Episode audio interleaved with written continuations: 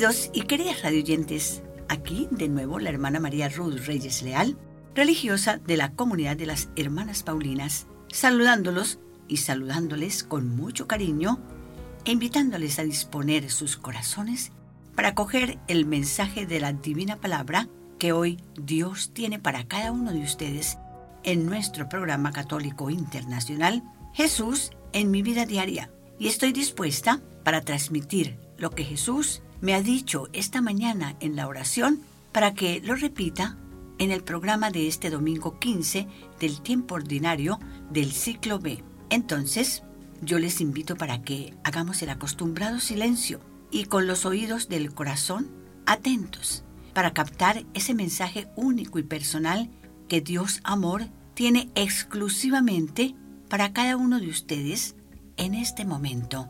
Con estas disposiciones nos disponemos a darle la bienvenida a Jesús presente en nuestro corazón a través de su palabra, que se hace vida de nuestra vida.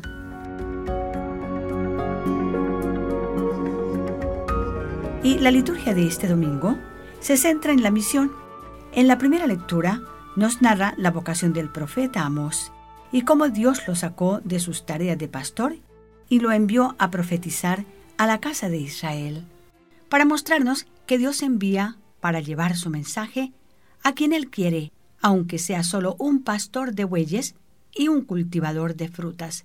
Lo importante no son las capacidades intelectuales ni la dialéctica, sino la disposición que se tenga a la voluntad de Dios. Y así, la segunda lectura tomada de la carta de San Pablo a los Efesios, que a propósito leeremos durante los próximos seis domingos, hoy nos describe el plan de Dios sobre nosotros, quien nos ha destinado desde toda la eternidad, y cómo nosotros hemos sido elegidos antes de la creación del mundo, llamados a ser santos e irreprochables. Y el Evangelio de este domingo viene a ser una continuación del domingo anterior, en que nos presentaba la figura del profeta y su difícil camino de realización. Hoy nos habla del envío que hace Jesús de sus discípulos, a predicar la conversión y anunciar por todo el mundo la buena nueva del reino de Dios, dándoles disposiciones bien claras sobre el estilo de vida y sobre el método de la predicación. Y ellos obedientes marcharon solos por el mundo, predicando e invitando a la conversión. Echaban los espíritus malos y curaban a los enfermos. Amables oyentes, dispongámonos a seguir la oración de apertura de nuestro programa.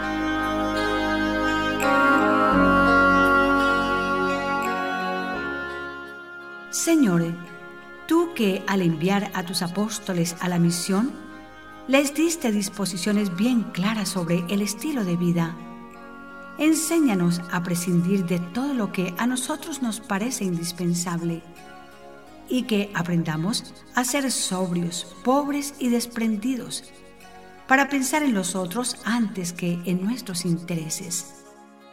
Ayúdanos a buscar primero tu voluntad. Líbranos de la excesiva preocupación de la vida diaria.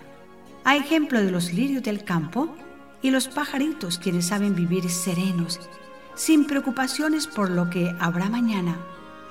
Concédenos el don de la sencillez, para que sepamos encontrar lo esencial de nuestra vida y no nos perdamos en angustias y carreras inútiles. Señor, ayúdanos a comprender que el éxito de la misión no depende de nuestras capacidades y talentos, sino exclusivamente de tu voluntad, que la amemos y la vivamos con la alegría y la sencillez de los hijos de Dios. Amén.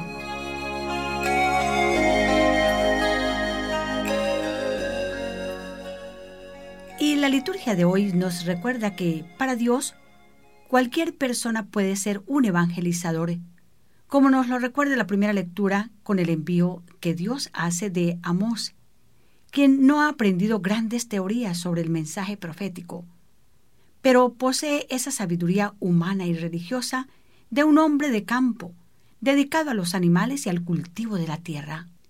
E igualmente hizo Jesús al enviar a sus discípulos, sin más seguridad económica que lo que las personas generosas donde iban pudieran ofrecerles.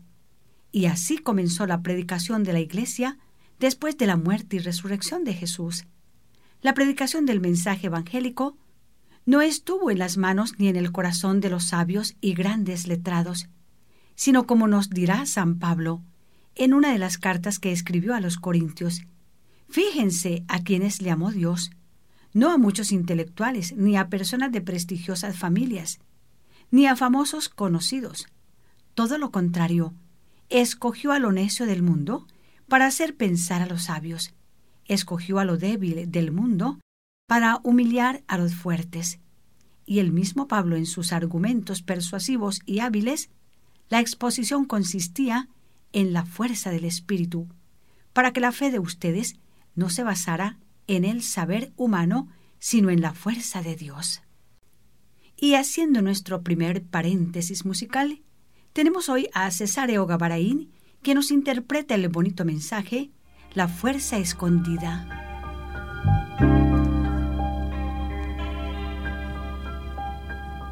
Si miro al cielo, miro al mar, si observo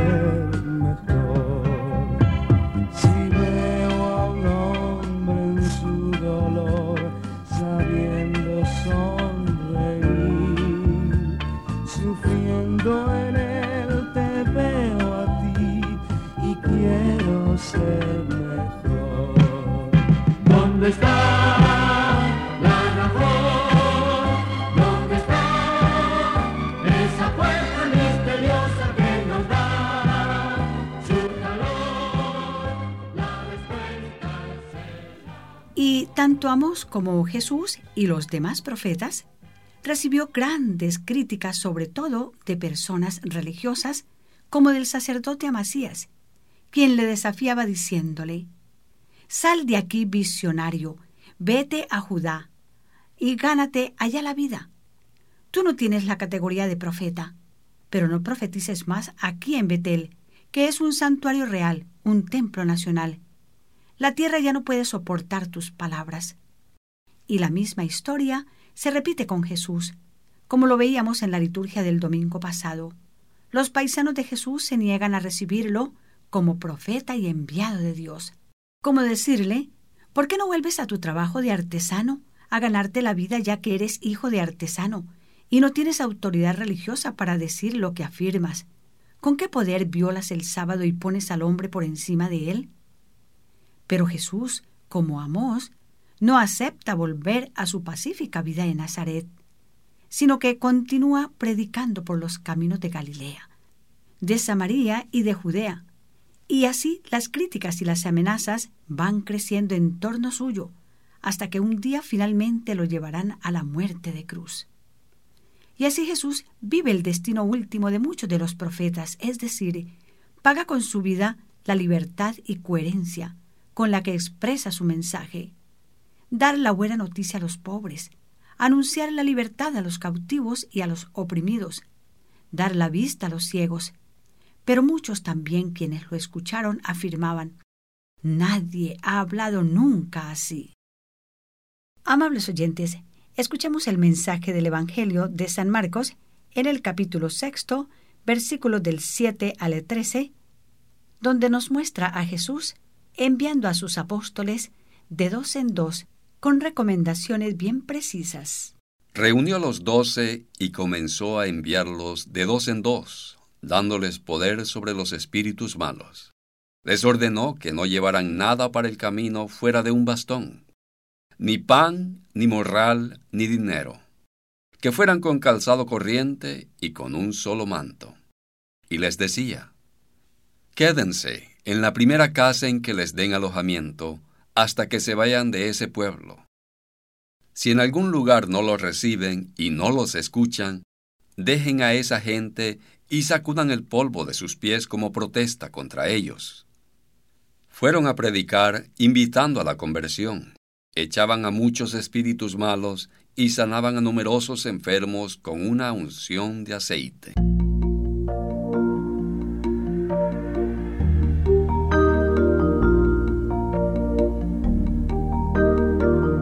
No lleve ni alforja, ni dinero, ni repuesto, ni dos túnicas. Es decir, debemos salir sobrios y ligeros de equipaje, con lo estrictamente necesario. Ya nos lo dice en otra parte Jesús en el Evangelio. Busquen primero el reino de Dios y todo lo demás se les dará por añadidura. Lo único que se debe llevar es la palabra que se va a anunciar, el testimonio y la autenticidad de vida para que el mensaje sea recibido, y el amor y la compasión en el corazón para realizar los signos y curaciones que el mensajero debe realizar.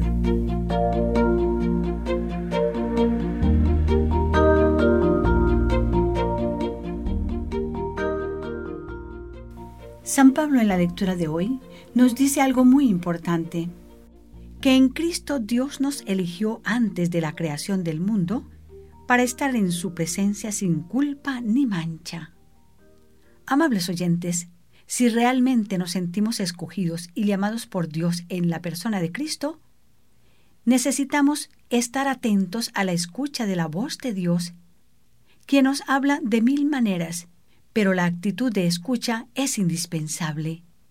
Hemos conocido hoy el camino que Dios utilizó para llamar al profeta Amós, si Amos no hubiera estado atento a esa voz, hubiera seguido trabajando detrás de los bueyes y su vida rural entre cultivos y ovejas.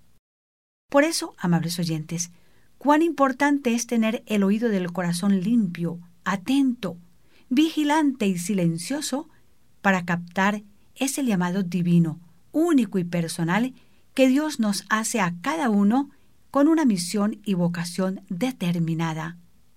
San Pablo nos recuerda hoy cuánto necesitamos esa experiencia personal de Dios en nuestra vida. Él quien es la fuente de nuestra fe y de nuestra vida cristiana. Porque sin esa voz de Cristo que nos habla al corazón, sin esa cercanía de su adorable persona y de su mensaje en nuestra vida, serán inútiles todos los medios humanos, la preparación, los títulos o especializaciones. Así que la tarea hoy es escuchar la voz de Dios, porque la decisión, al fin de cuentas, es nuestra. Así nos lo canta el Padre Ceciño en su bonito mensaje musical La decisión es tuya.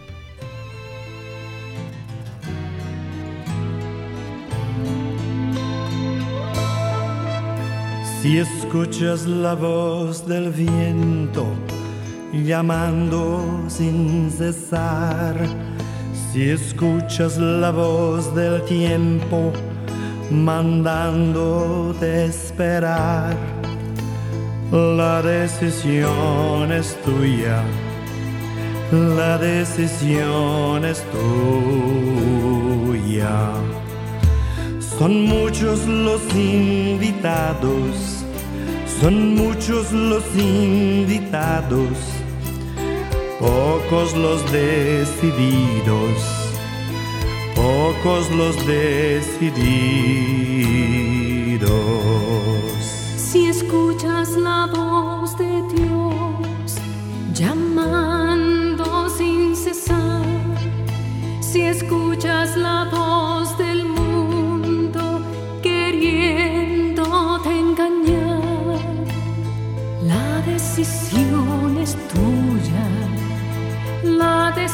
decisión es tuya. Son muchos los días Escuchábamos del padre Ceciño el bonito mensaje musical La decisión es tuya, en la voz de Marta Reyes y el padre Ceciño. Es una producción de las hermanas Paulinas de Bogotá, Colombia. Dios Padre necesita de Jesús y Jesús necesita de nosotros para que seamos sus mensajeros misioneros. Porque les repito, todo ser humano puede ser un misionero, un enviado, un profeta, aunque no lleve una elegante alforja con una biblioteca de teología, ni una faja de conferencias, y aunque lleve todavía el olor a la huerta y al campo como aquel pastor de ovejas y de bueyes, cultivador de frutas, quien por haber estado atento a la escucha, oyó la voz de Dios que le decía, Ve y profetiza a mi pueblo. Y también nosotros, los que estamos participando de esta palabra de Dios en esta mañana, o en esta tarde, o en esta noche. Hemos sido bendecidos por Dios en la persona de su Hijo Jesucristo.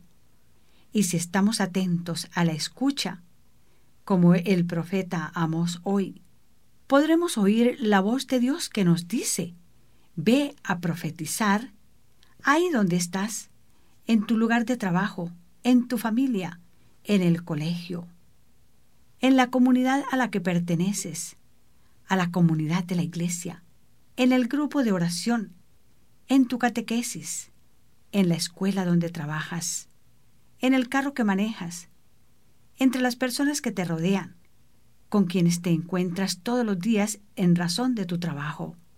Ahí, ahí puedes escuchar también aquel llamado de Jesús. Ve y profetiza. Recuerde que la actitud más importante no es la capacidad intelectual, sino aquella sabiduría del corazón, la sabiduría de los humildes, para poder profetizar con el ejemplo, la palabra y la oración, pero sobre todo con el testimonio de nuestra vida diaria.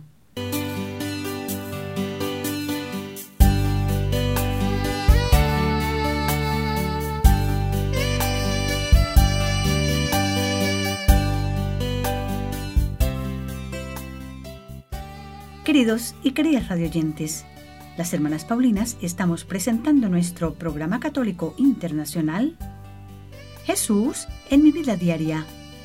Hoy en el domingo décimo quinto del tiempo ordinario del ciclo B. Y a continuación, les recuerdo a quienes la Iglesia celebra en esta semana, a los santos de ayer que edifican hoy.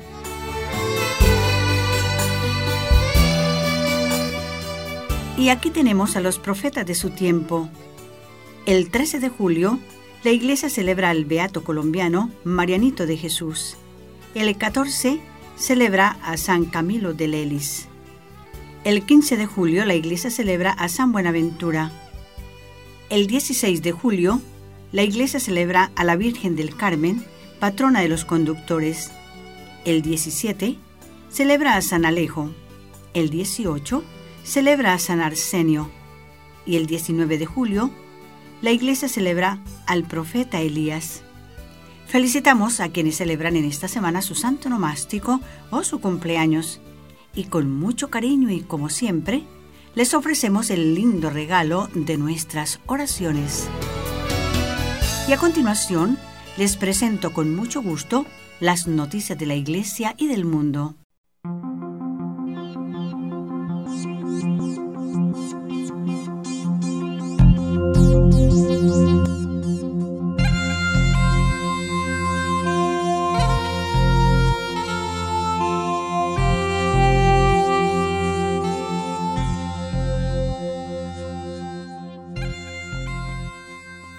Abandonaron de niño, fue coronel del ejército y hoy se prepara para el sacerdocio. San Francisco, California. El señor Cameron Son, coronel en retiro del ejército de Estados Unidos, sirvió a su país en Afganistán, Bosnia e Irak, pero gracias al ejemplo de un capellán que conoció durante su servicio a la nación, decidió dejar todo para ser sacerdote católico. A sus 50 años, el señor Cameron, nacido en Corea del Sur en 1968, se prepara para convertirse en sacerdote en el área de California, inspirado por la labor pastoral de varios capellanes militares que conoció. Dios tenía un plan para mí, agregó el señor Cameron. Creo que él me quería allí porque quería que supiera que estaba en una familia y que no tenía que preocuparme por mi pasado y quién era yo, que mi familia era la Iglesia Católica, la Iglesia Universal. Después de graduarse de la universidad, el señor Cameron se unió al ejército y sirvió en Bosnia, Afganistán e Irak. Se abrió camino hasta el rango de coronel. Hoy el señor Cameron reside en California y se está formando para el sacerdocio en la arquidiócesis de San Francisco. Las cosas que realmente me atrajeron fueron la vida de los santos, los sacramentos que realmente me curaron y que yo también quería esa habilidad. Eso es lo que vi en los capellanes. Vi de qué se tratan los sacramentos y por qué la Iglesia Católica es tan vital. Porque nos dan las herramientas para fortalecernos con Dios. Lanzan tráiler de documental sobre la Eucaristía, el beso de Dios. Con motivo de la festividad del Corpus Christi, la distribuidora europea Dream Factory lanzó el tráiler de El beso de Dios, un documental sobre la misa, como nunca antes la habías visto. El beso de Dios es un deslumbrante recorrido a través del sentido bíblico del sacrificio, desde la creación al momento actual, en el cual se muestra la importancia y la capacidad transformadora de la Eucaristía. En este documental participa el doctor mexicano Eduardo Verástegui como narrador y se incluyen entrevistas a Scott Hens, famoso apologeta convertido al catolicismo, y Emerson Fittipaldi, afamado expiloto de Fórmula 1, entre otros. Esta película llegará a España el próximo año y también está previsto que se estrene en América Latina. Y hasta aquí las noticias de la Iglesia y del mundo, por gentileza del servicio informativo Así Prensa.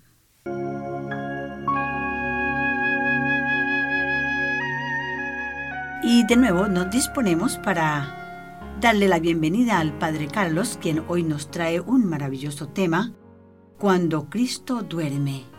Bienvenido Padre Carlos a nuestro programa de hoy. Muchas gracias, hermana Ruth. Esta semana quiero hablar un poco sobre una realidad que surge en la vida espiritual. Nuestra fe nos enseña que Dios intenta acercarse a nosotros con su amor y compartir cada momento de nuestra vida pero la realidad es que hay veces que nos sentimos como si Dios se ha alejado mucho de nosotros.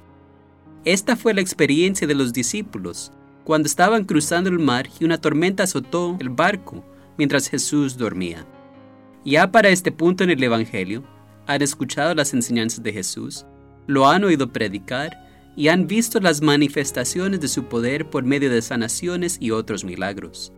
Aún así, fue demasiado fácil para ellos olvidar todo esto en medio de la tormenta en que se hallaban.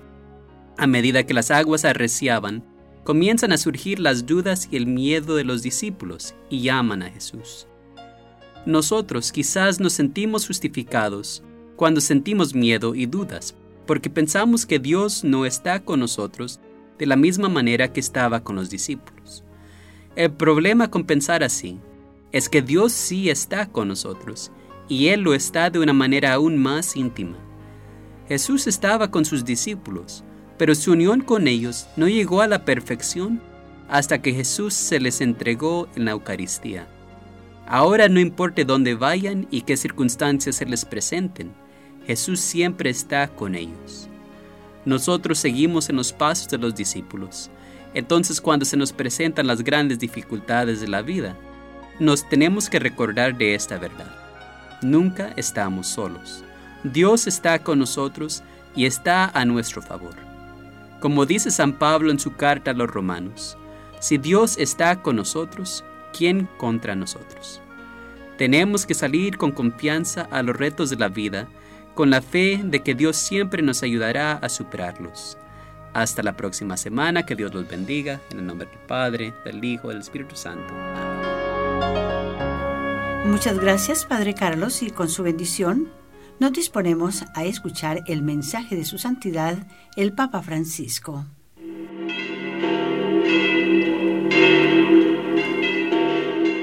En la catequesis de hoy nos referimos a la pobreza como condición de vida que pone a prueba a la familia y la hace vulnerable. La pobreza azota a muchas familias en las periferias de las grandes ciudades y también en algunas zonas rurales.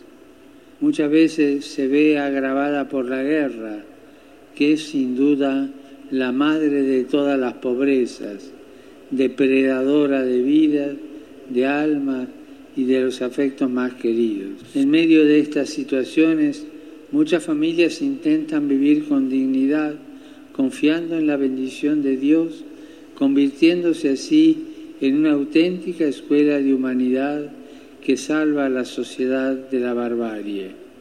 Pero este reconocimiento no nos exime de nuestra obligación de velar con la oración y con la acción para que a nadie falte el pan, el trabajo, la educación y la sanidad. Es necesario que desde todas las instancias de la vida pública se pongan los medios para un nuevo orden social que rompa la espiral perversa entre familia y pobreza que lleva a la sociedad a la ruina. También nosotros, cristianos, debemos estar cada vez más cerca de las familias que sufren la pobreza. La Iglesia Madre no debe olvidar nunca este drama de sus hijos. Ella también está llamada a ser pobre, practicando la simplicidad en su propia vida de manera que llegue a ser fecunda y pueda dar una respuesta a tanta miseria. Muchas gracias y que Dios los bendiga. Muchas gracias a su santidad y a Radio Vaticana por darnos el privilegio de cerrar con broche de oro nuestro programa Jesús en mi vida diaria. Este programa para nuestros queridos radioyentes latinos ha sido preparado con mucho cariño por las hermanas Paulinas. Somos una congregación religiosa internacional que evangelizamos en la Iglesia con los medios de comunicación social. Gracias por visitar nuestro sitio web e invitar a sus familiares y amigos para así todos juntos contribuyamos a difundir el mensaje cristiano y ayudar a las jóvenes generaciones a relacionarse correctamente con Dios, con el prójimo y con su cultura. Gracias por su gentil sintonía a nuestro programa Jesús en mi vida diaria, que llega a ustedes por gentileza en nuestra página web. Allí también conocerá quiénes somos las hijas de San Pablo y cómo evangelizamos en la Iglesia con los medios de comunicación social. Gracias por visitar nuestra página web y esperamos su visita en cualquiera de nuestras librerías paulinas de cada país para tener el gusto de atenderles. Y por hoy, las hermanas Paulinas y nuestros ingenieros técnicos les deseamos que pasen una semana muy feliz y en paz y que Dios y la Santísima Virgen María, Reina de la Paz, nos bendiga.